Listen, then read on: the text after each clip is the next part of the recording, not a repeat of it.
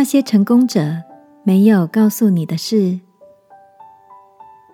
晚安，好好睡，让天父的爱与祝福陪你入睡。朋友，晚安。今天的你都做了些什么呢？有一段时间，我跟大哥都很喜欢看历史传记，两个人还会互相的讨论历史上有名人物的共通点。我们就发现，成功者除了对自己有着高度的自信，能够发挥自身的优点之外，另外一个很重要的人格特质，就是他们也懂得礼遇他人，支持周遭的人去发挥自己独特的长处。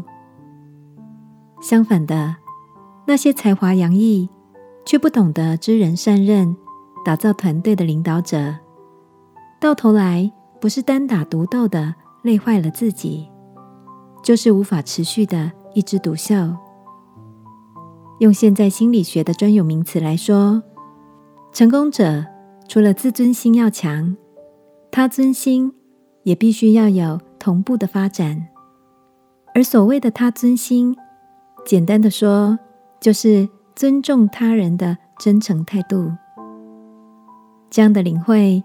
让我想起圣经里的一句提醒：要心存谦卑，个人看别人比自己强，就像耶稣谦卑自己，为门徒们洗脚，用信心与身教，成为门徒的榜样。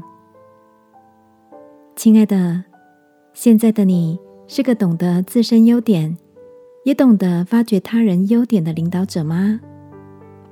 或者？你也跟我一样，正努力的往那条路前进。这个夜晚，一起来祈求天父，使我们成为一个尊重自己，也懂得欣赏别人的人，好吗？亲爱的天父，谢谢你成为我的榜样。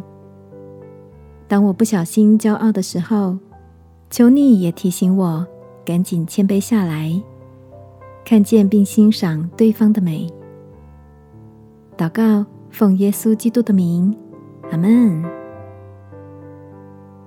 晚安，好好睡。祝福你在谦卑中有能力。耶稣爱你，我也爱你。